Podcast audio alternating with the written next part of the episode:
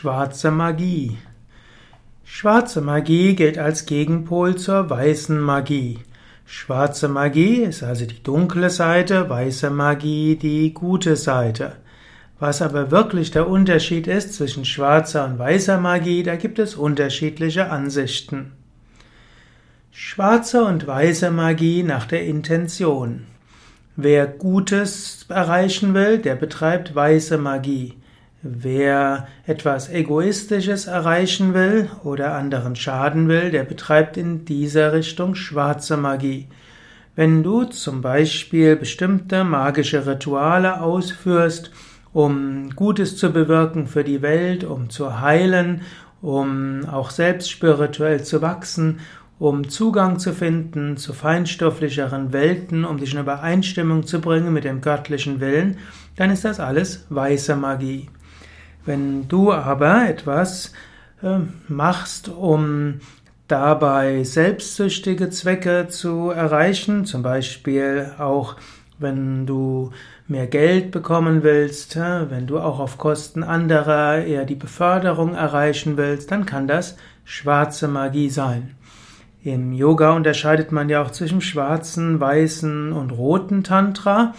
Weißer Tantra, da geht es um Gottverwirklichung und geht um höheres Bewusstsein, uneigennütziges Dienen. Rotes Tantra ist hier Sinnesvergnügen verschiedenster Art, auch sexuelles Vergnügen. Und schwarzer Tantra heißt, äh, Energiearbeit zu machen für egoistische Zwecke. Schwarze Magie und weiße Magie, auch vom Standpunkt der Intuition, ob man Gutes oder Negatives erreichen will. Gut, man könnte sagen, und das sind unterschiedliche Kriterien, man kann also sagen, alles was egoistisch ist, ist schwarz und alles uneigennützige ist weiß. Eine andere Weise wäre, alles, wo man positiv etwas erreichen will, ist weiß und dort, wo man etwas zerstören will, ist schwarz. In diesem Sinne, angenommen, du machst magische Rituale, um mehr Geld zu bekommen, einen besseren Posten, in dieser Definition wäre es weiß, aber angenommen, du wünschst deinem Konkurrenten etwas Schlechtes, wünschst ihm Krankheiten oder Scheitern, dann wäre das schwarze Magie. Schwarze oder weiße Magie hm, unterschieden nach dem Helfer. Wenn du ein, wenn du höhere Kräfte anrufst, wäre es nach dieser Definition weiße Magie.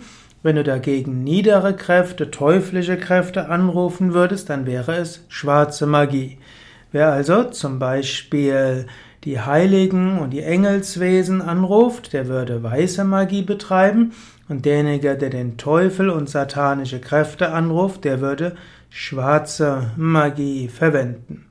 In dem Alten Testament bzw. in der jüdischen Bibel werden oft diejenigen, die sich an ihre eigenen Götter gewandt haben, als schwarze Magier dargestellt, währenddessen diejenigen, die sich an den Gott Israels gewendet haben, werden als weiße Magier dargestellt. Was jetzt aber äh, Satan, Luzifer, Teufel sein soll und was jetzt äh, Lichtkräfte sein sollen, das ist jetzt nicht so einfach zu sehen. Letztlich äh, hängt es davon ab, glaubt man überhaupt an die Existenz eines Teufels? Glaubt man an die Existenz des Bösen? Ich persönlich habe dort meine Zweifel. Schwarze und weiße Magie, je nachdem, ob man sich an niedere oder höhere Kräfte wendet. Man könnte auch unterscheiden, angenommen man glaubt nicht an die Existenz des Bösen, dann könnte man sagen, Wer sich an erdgebundene Geister wendet, der betreibt schwarze Magie. Wer sich an Lichtwesen wendet, der betreibt weiße Magie. Dann gibt es vieles dazwischen, wie manche Naturgeister, Naturwesen, die in die eine und die andere Richtung angerufen werden. Schwarze und weiße Magie vom Standpunkt der Spiritualität. Grundsätzlich gilt natürlich, ein spiritueller Mensch sollte keine schwarze Magie betreiben, egal wie man sie definieren will. Ein spiritueller Mensch sollte keine erdgebundenen Geister anrufen, um zu bekommen, was er will. Er sollte sich wenden an Engelswesen, Lichtwesen, an die Heiligen, an die Meister, oder am besten direkt an Gott oder sein höheres Selbst. Spirituelle Menschen sollten definitiv nicht versuchen, in Kontakt mit irgendeiner bösen Wesenheit zu kommen. Spirituelle Menschen sollten nicht versuchen, andere zu schaden, sie sollten aus Maitri Bhava, aus liebender Güte handeln. Und selbst wenn man mal gegen einen Menschen sich wenden muss, dann sollte man das tun für die gute Sache und man sollte niemals versuchen, einen Menschen zu zerstören. Es soll immer darum gehen, sich einzusetzen für das Gute. Schließlich sollte man noch nicht mal äh, feinstoffliche Energien nutzen, um Egoistisches zu bekommen, also etwas nur für sich. Jesus hat so schön gesagt, strebe zuerst nach dem Reiche Gottes, dann wird euch alles andere zufallen.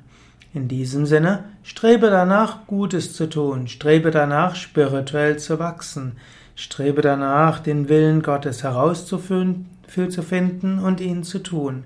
Sprich das Gebet, O Gott, sende mir dein Licht und deine Wahrheit, dass sie mich leiten. Oder sprich das Gayatri Mantra und lass, verbinde dich mit Lichtenergie. Wenn du dich mit Lichtenergie verbindest, brauchst du auch keine Angst zu haben vor schwarzer Magie. Weiße, das Helle ist immer stärker als die Dunkelheit und das Gute ist stärker als das nicht so Gute. Daher denke weniger nach über das Böse, gegen das du dich zur Wehr setzen müsstest, denke mehr danach nach über das Gute, verbinde dich mit Gott und den großen Meistern, dann kann dir keine Magie etwas antun. Zum Abschluss rezitiere ich nochmal das Gayatri Mantra, eine Anrufung Gottes als Licht. Om Bhur Bhuvasvaha Tatsaviturvarenyam Bhargo Devasya Dhimahi Dhiyo Yona Prachodayat